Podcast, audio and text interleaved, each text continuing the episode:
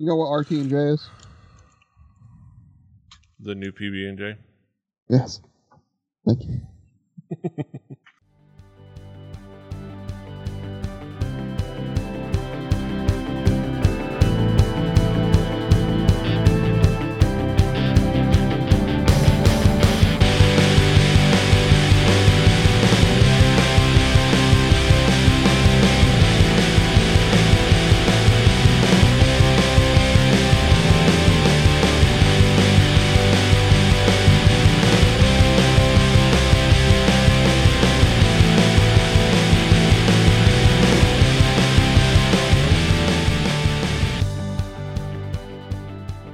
nachos, amigos, and welcome to Record Breakers, a music podcast where a group of friends gather and share music with each other and see what the other guys think.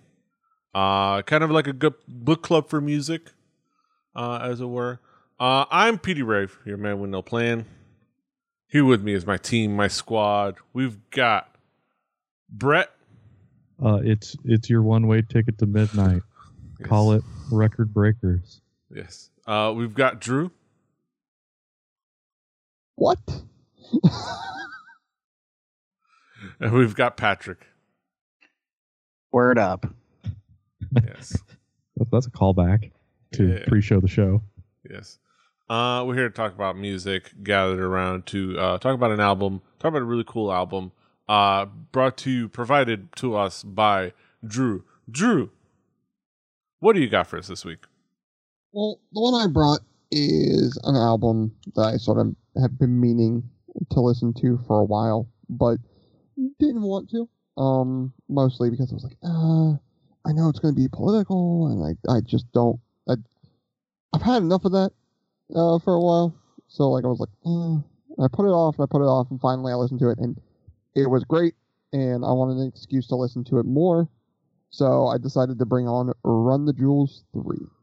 Mm-hmm. Uh, very cool, very interesting, very cool, very hip hop album.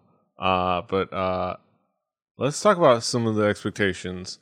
Uh, Patrick, what were your expectations coming into this album? Uh, because I don't quite live under a rock, I was at least aware of Run the Jewels.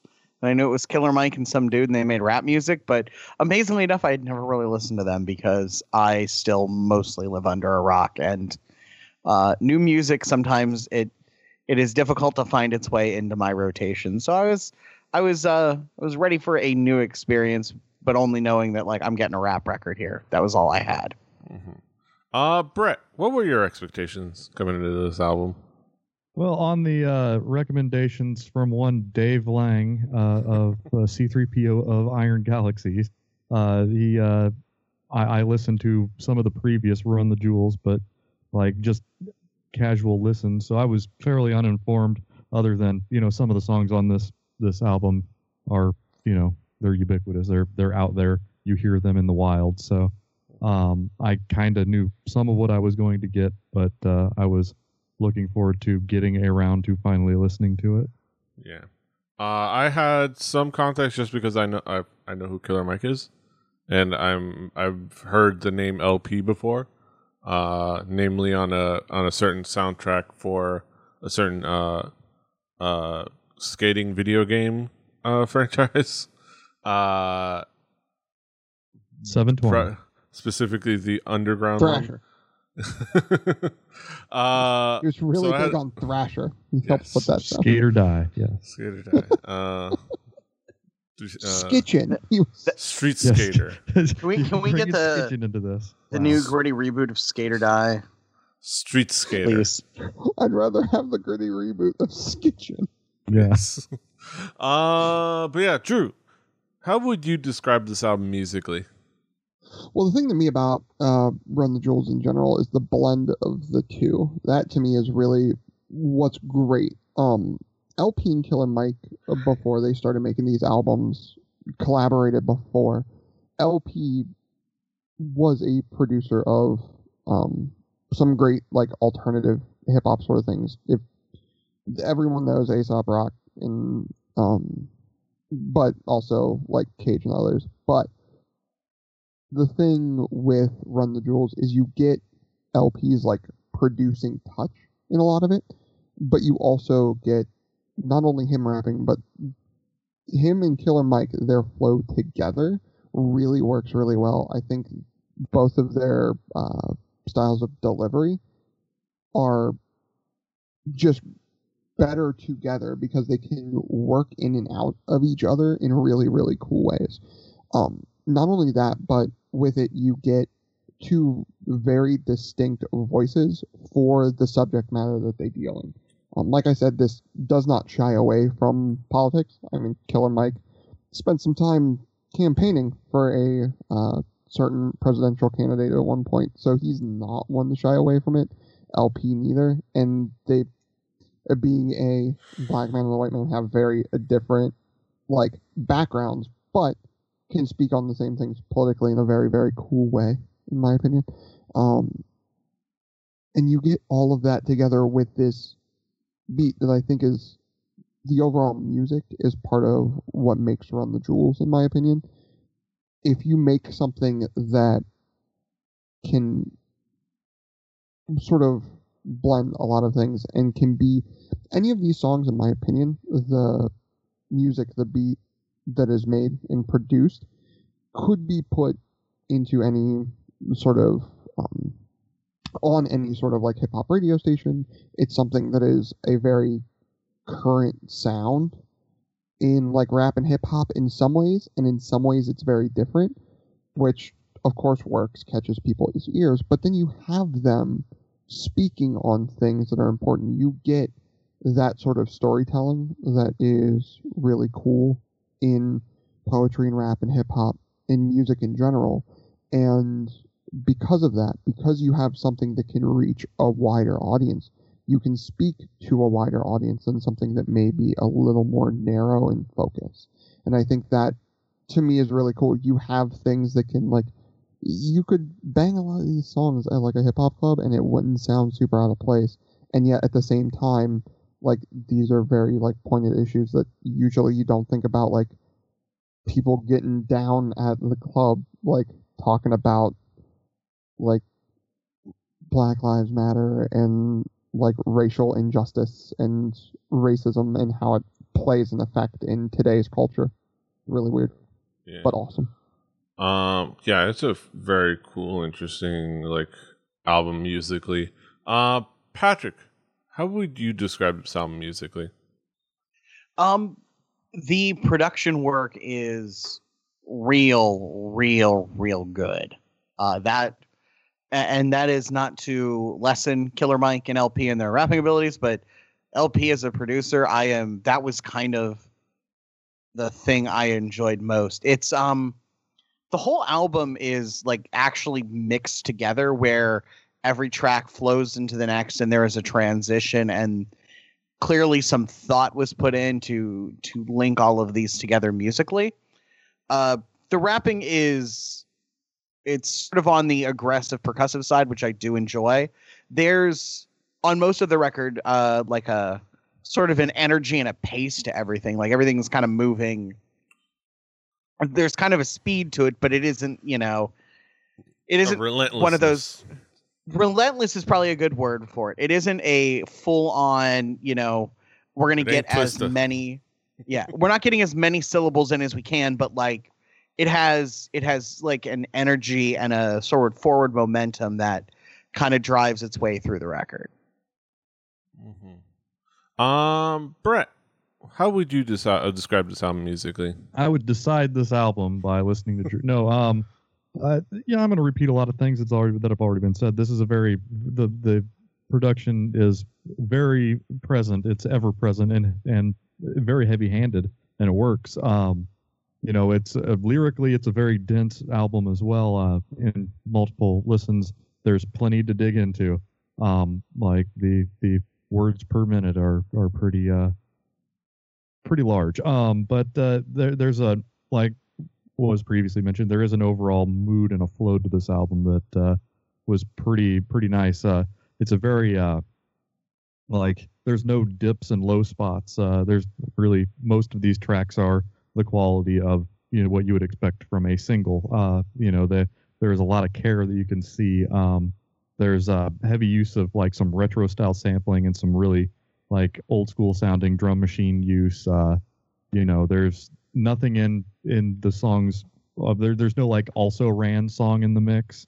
Uh, there's it's it the rhymes are are all very well crafted and the wordsmithing is uh is it, it's as good as I've heard in a long time. Um, you can definitely see that people were putting a lot of work and effort into putting out the a very quality product. Yeah. Uh I think yeah, th- there's a lot of quality in the production work and but like a lot of creativity and a lot of like fun. Uh I think in the but but definitely a lot of like purpose.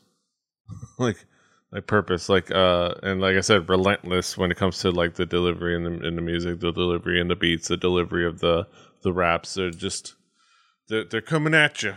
They're coming for you, bro. Uh, and and yeah, and it comes off really well. And I think it, it's just a really cool like it. It brings everything that I've like I like about uh everything that like El-P touches and uh anything that Killer Mike touches as far as like alternative hip hop. And you know, you, it, here's here's a key thing. Here's a trick. If if you want to know if you could if uh, if I like a hip hop artist chances are if uh, if they've been on the Tony Hawk soundtrack, I probably like them. All right. probably. Uh, there's more beyond those soundtracks, but that that I like, but those are pretty much the batting a uh, batting a thousand right there on those. Uh, but yeah, let's talk about some of the key tracks. Uh, Drew, what would be some of the key tracks to zero in on? Well, um, to me, I'm gonna skip the opening and go to talk to me first. Um, this is two and a half minutes that has a lot to say. When you want to talk about like a song that has a lot of words per minute, um, talk to me is up there. Like I said, Killer Mike got some things to get off his chest, and he does them here. Um, it's also very much like it's that fight song.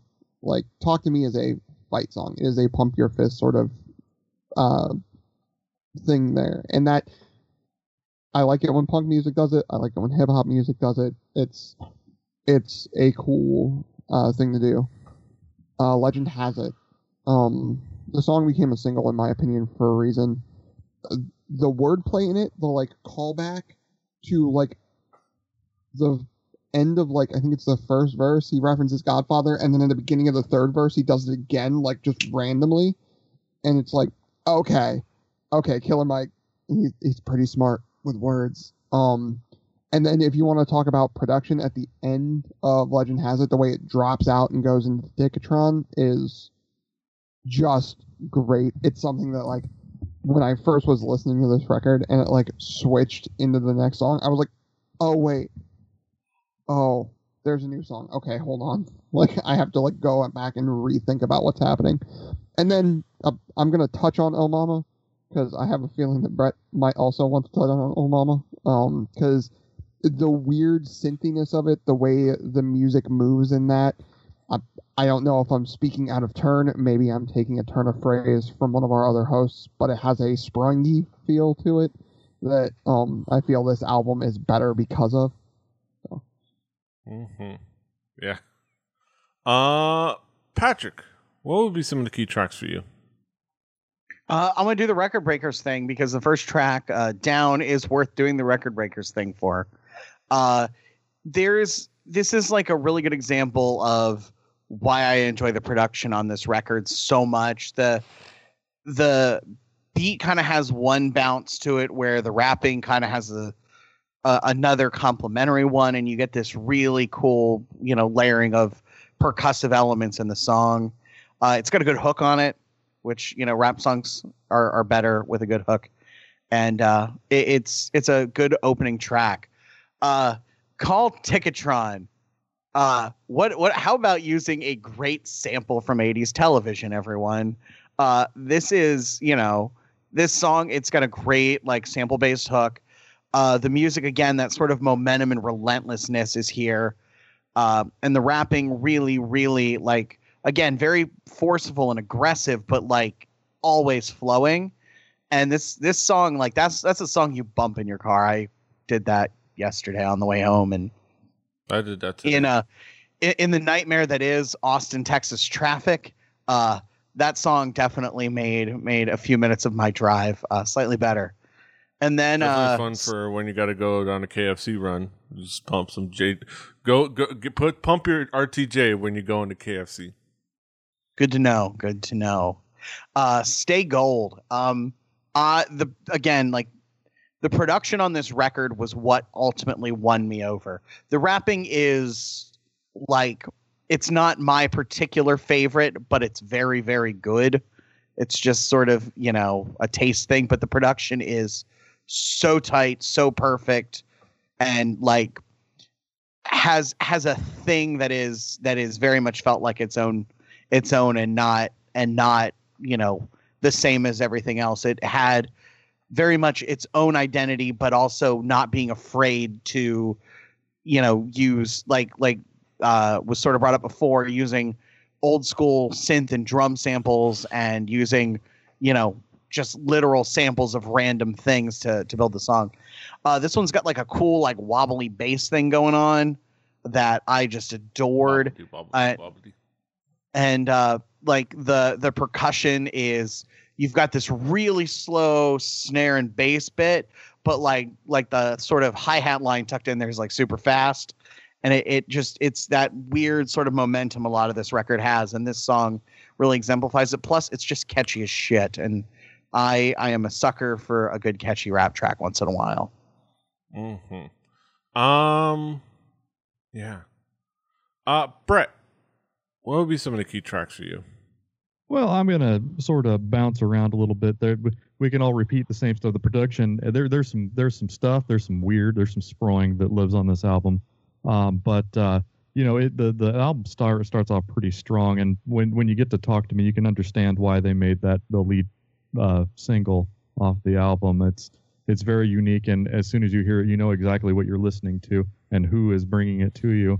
Um, and on an album where you can literally talk about every single track being a key track, uh, you know, it's it. This one does stand out. Um, uh, I thought "Everybody Stay Calm" was a pretty great uh, track in the way that they would. Uh, they had a, a really weird retro sounding key, uh, like keyboard, and then like every now and then they'd bring in this uh, the these strings, and it was mixed in a weird way that is kind of surreal.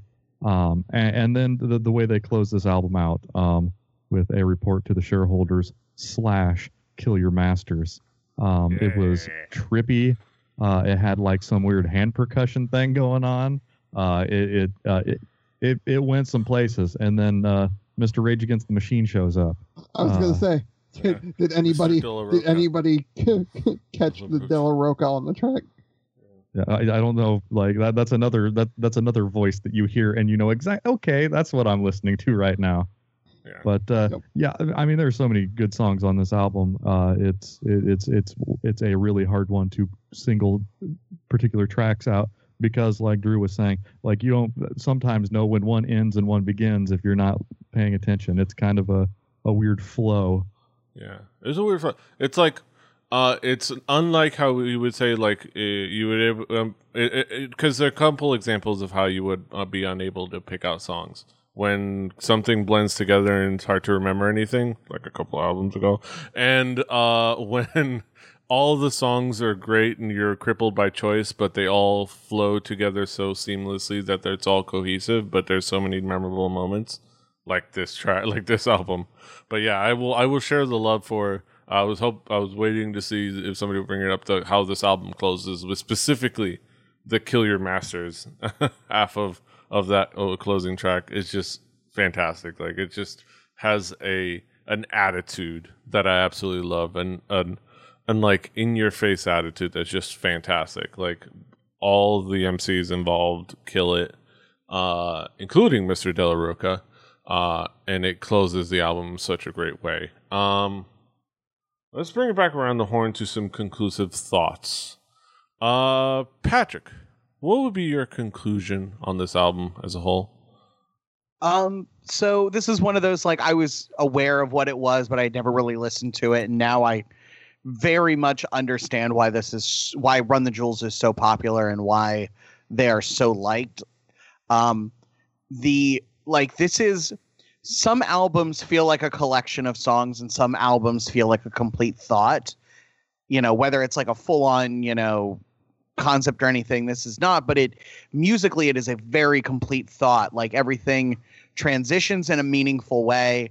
The album, you know, picks you up and puts you down, but mostly just keeps you mostly just keeps driving forward. Uh, the production is really, really, really good. And I don't know if El-P's other work sounds like this production wise, but I'm certainly curious because like I I am that was that was again what really really sucked me in. I wasn't 100% in and then I the more you listen to the music side of it, the the more you're like this is kind of genius. Like you could I feel like there's some some thought to like I can put this album on at a party, hit play and walk away and ain't and it's never going to like it, it flows and it it transitions perfectly from one song to the next and it really, you know, you get kind of a nice complete experience. Uh, Brett, how would you conclude this album? I mean, uh, th- this album good. Uh, you know, uh, it, it it's not an album that I would have like put top of my list of uh, things that I need to get around to uh, if it weren't for the show. And uh, you know, that's a nice thing to not have to struggle to listen to an album over and over and over and try and find words to say. Uh, especially in a genre where normally I struggle to, you know, pick out things that are, you know, worth noting uh, that aren't, you know, blatant and in your face. It, it's uh, there's a lot here that even if you're not into the hip hops, uh, you you can enjoy your time. Yeah, I think this is just a. It has a lot of the pieces of things uh, in hip hop that I love, like uh, uh, just you know, it a lot of those connections to those a bunch of the alternative hip hop artists that that I've listened to and I've, I've loved, and a bunch of the production work is exactly like kind of like the. It, it's the type of relentless, passionate, in your face, but uh, yeah, passionate in your face, high energy hip hop that I, that I absolutely enjoy. All you know, it's uh, that and the more like chill counterpart to alternative hip hop. But this is the the high energy version, and it's just fantastic. And this is an album that is just so such such a great album, especially to like jam in your car, especially as a new driver.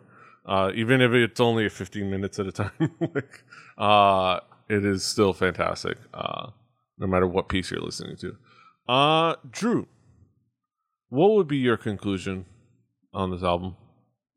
This is an album that, since I like sat down and listened to the whole thing and like really dug into it, I've been meaning to bring on. Um, I had sort of put it off for a few weeks so that it wasn't like we were trying to do hip hop month again or something weird.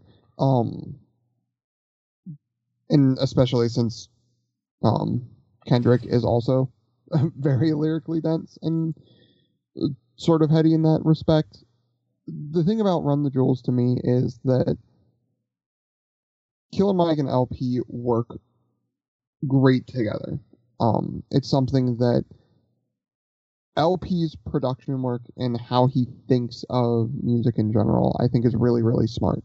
I think Killer Mike in general is a really smart dude. Um, agree or disagree with him politically, he's a smart dude. He's coming at this from a very passion sort of thing. He has things to say, he has things he wants to do in music, and he does them. El-P, like I said, has production credits a mile long and is worth looking into.